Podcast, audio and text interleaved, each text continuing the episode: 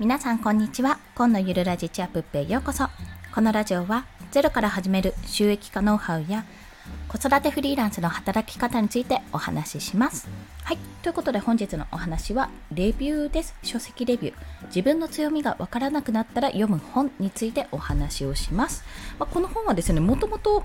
自分の強みを探すための本ではないんですけども、自己啓発本ではないんですが、でもあの読んでいくと、あ、こういう目線でも見れるな、視点でも見られるなってことに気がつきましたので、そちらについてご紹介したいと思います。ということで、こんな人におすすめ。いざ発信するとしても何を伝えたらいいかわからないという方、そして自分の強みが見えてこないという方ですね、まあ、ちょっと迷いがちな時に読んでいただければなと思います。はい、そして早速その本をご紹介しますと、えご存知の方もいらっしゃるかもしれません。セールスコピー大全という本です。過去にもね、放送したことがあるかと思うんですけども、その時はベネフィットの多分話をしたと思うんですね。このベネフィットっていうのは、まあ、利益とかそういった意味があるんですけども、それを例えば商品で言うと、それを商品を買った時に、まあ、買わせることが目的というよりは、その商品を買った後に得られる未来、例えばチョコレートの商品があったとしたら、そのチョコレートを買うだけで満足するんじゃなくて、買って食べて美味しいってなった時のその満足度が欲しいっていうところですね。そちらにフォーカスを当てるっていうところが結構この本の重要なポイントとなってきているんですけども、それ以外にもコピーライティングについて、キャッチコピーについて書かれているので、ライターさんを含めね、いろんなこの発信をする方におすすめの本なんですよ。ただ今回はこのセールスコピーで、この売り方のコピーですね、コピーも文句って言わないか、なんて言ったらいいんですか、短い一文ですね、そちらを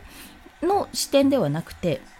そこから通じて自分の強みというのをどうやって見つけるかっていうところについてお話をします。で、早速ですが、これ冒頭にあの問題があるので、ちょっとそちらをご紹介させていただきますね。まあ、冒頭の問題は何かっていうと、黒いバナナをどう売るかっていうことなんですよ。黒いバナナをどう売るか、まあ、このバナナのイラストを見てくださいっていうところから始まるんですけども、まあ、よくあのバナナって黄色いじゃないですか、まあ、青い緑っぽいバナナもありますけども、でだんだんとこう、こうちょっとだんだんなんか熟してくると黒くなってきますよね。斑点が出てきて、こう黒くなってきて、そうなると、まあ、すっごくそれって甘くはなっているんですけども、正直見た感じ買いたいとは思わないですよね。でも、まあ、売らなきゃいけないと。そうなった時、どんな文句を使うかっていう、どの文句、キャッチコピーですね、セールスコピーを使うかっていうところを表現してるんですよ。で、ここで、いや、これってどうせスキルが必要なんでしょ、経験が必要なんでしょみたいな風に思われるかもしれないけども、実はこれは、まあ、この本を読んだ後にもう一度この問題を解いてみてくださいっていう一文があるんです。そうすることによってだいぶ見方が変わっていますっていうお話にもなってるので、これはね、本当にぜひ実践、あの勝手に実践していただきたいんですけども、とりあえずこの黒いバナナですね、黒いバナナ、本当になんか見た感じあれだし、甘いって知ってる人もいるかもしれないけど、でもなんかなんかちょっとべちょべちょになってるかもしれないし、傷んでるかもしれないって思った時に、でもそれを売らなきゃいけない。絶対人は見た目的に、あ、これ微妙だなって思ってると思う。じゃあどうやって売ったらいいかっていうところなんです。皆さんちょっと考えてください。チクタクチクタクポーンって、はい、ということでですね、回答例っていうのが上がっております。まあ、いくつかご紹介すると、砂糖を使わずに子供が喜ぶ甘いバナナケーキを作ってみませんかとかですね。要は、まあ、これはご想像した通り、まあ、黒い、えー、黒いじゃんって言っても、黒いってことはめちゃめちゃ熟してる証拠なので、まあ、これを使ってケーキを作ればめちゃめちゃ甘いバナナケーキが作れると。しかも、まあ、なんか変な話で、こう生で食べるより熱を通した方がなんとなく衛生的にも安心するじゃないですか。まあ、そういったこともおそらく踏まえてですね、あります。そしてですね、どうしようかな。あとは便秘の話、まあ、子供の話もあるんですけども、じゃあもう一つ目いっちゃうと、不眠にお困りのあなたへ健康的に眠れる方法があります。これまた別視点なんですけども、これは完熟した黒いバナナには精神安定と不眠の緩和に効くビタミン ビーシックス とセロトニンが含まれているって、これ知らなかったんですけども、そういったことがあるってことですね。なので、まあ、通常のバナナには含まれてないけど、黒いバナナ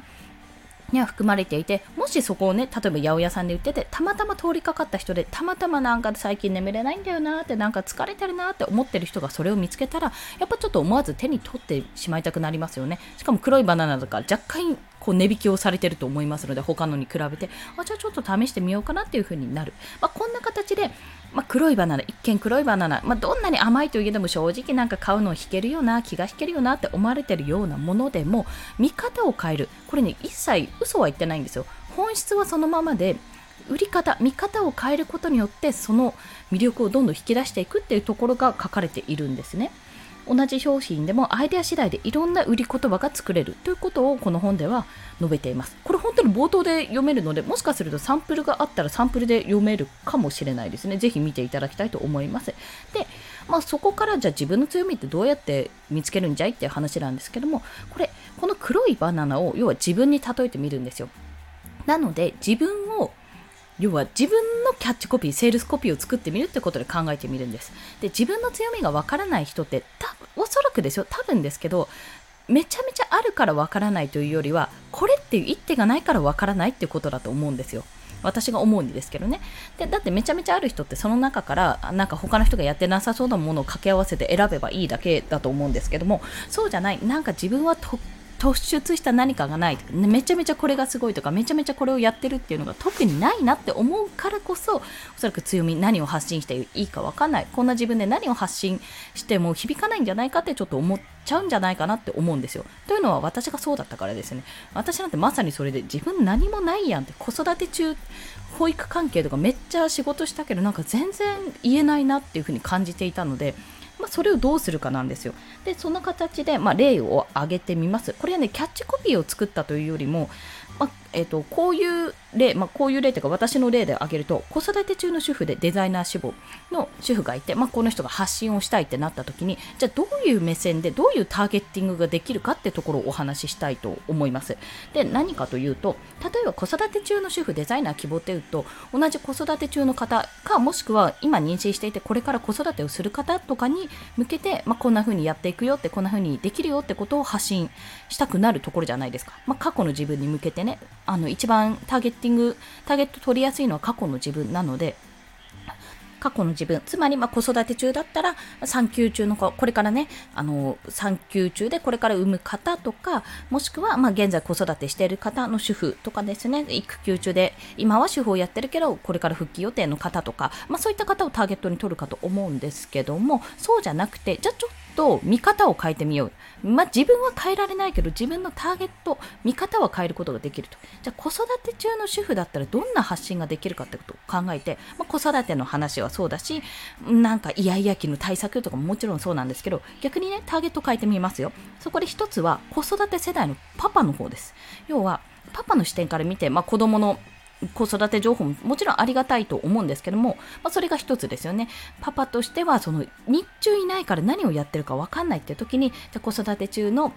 ママとかは日中こんな風にやっておりますと、まあ、こんな風に疲れているからそんな妻にどういう言葉をかけたらいいかとか、そんな妻にもしプレゼントを送るとしたらどういうものがいいかとか、こんな声かけがいいとか、妻はこんなことをしてほしいっていうようなことを書いてみるんですよ。そうするとやっぱり子育て世代、まあ、働いているパパですね、育休とか取らずに特に働き詰めのパパとしては、あ、なるほど、こういう視点でやればいいのかと、こういう風にやっていけばいいのかってことに気がつくかと思われます。まあ、そんな風に考えられる、これが子育て世代のパパをターゲットにした場合です。でももちろんこれは自分の視点からも自分の経験からも、あ、自分はこうやって欲しかったなとか、自分こうしてもらったことが嬉しかったなっていうようなことでお話ができますよね。そして、えーと、あとふたつあるんですけども、あとは子持ちの友人を持つ独身の方ですね。これもね割とあるあるだと思ったんですよ。皆さんどうですかね。私独身の時にやっぱ子供を産んだ友達がいると、まあ、めっちゃ検索するんですけども、あのやっぱりね今思うと、あ、こっちあげればよかったかなとか、プレゼントこっちの方がよかったなって思うことがあるんですよ。結構ねこれはちょっと早かったかなとか、やっぱり分からないから、分からない者同士が集まってもね、やっぱね想像がねつかないんですよここだからね、結構これはこういうものをあげるとあの大体いいよみたいなことを教えてくれるとね、あの時教えてくれたらありがたかったなって今なら思うところがあります。そして最後が子育て中の娘を持つ母親、父親、要はばあばとじいじの世代ですね。で、娘の方ですね、娘の方、もしくはあの夫側の方でもいいんですけども、じゃあどんなものをどんなことをしたら喜ぶかって、その時の世代の子育てとはやっぱり全然違うので、その情報がわからないわけですよ。そういった方たちに向けてあのこういう風にしてくれるといいと思いますよとか、こういう風にしてくれるとありがたいですよと、経験上これがすごい嬉しかったですとかね、そんな形でやってみると、その視点から言うとまたこちらとしては、あ、子育て中、例えば夫のお母さんとかお父さんにこれやってもらったことめっちゃ嬉しかったなとか、自分の父親とか母親にこれはすごい助かったなっていうことを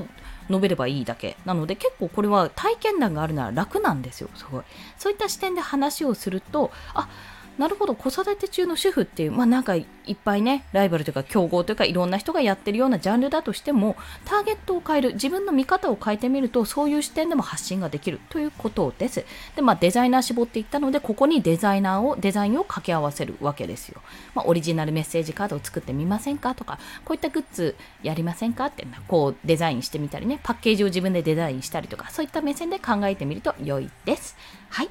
ということで、本日もお聞きくださりありがとうございましたの前に合わせて聞きたいですね。この本の、えー、セールスコピーライティングのあ、ごめんなさい。セールスコピー大全ですね。の本のリンクを貼らせていただきます。これね、もともと私もキャッチコピーとかセールスコピーを学びたいために買ったんですよ。買ったんですけども、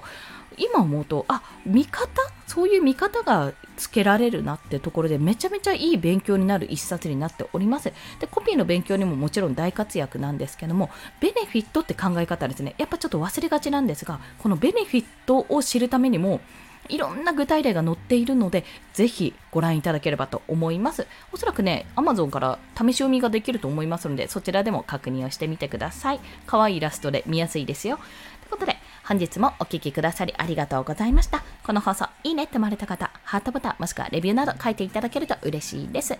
また、スタンド エフエム ではいちにちさん放送しております。フォローしていただけると通知が朝昼晩と飛びますので、よろしければフォローもお願いいたします。そんな感じで今日も皆さんコツコツと頑張っていきましょう。こんでした。ではまた。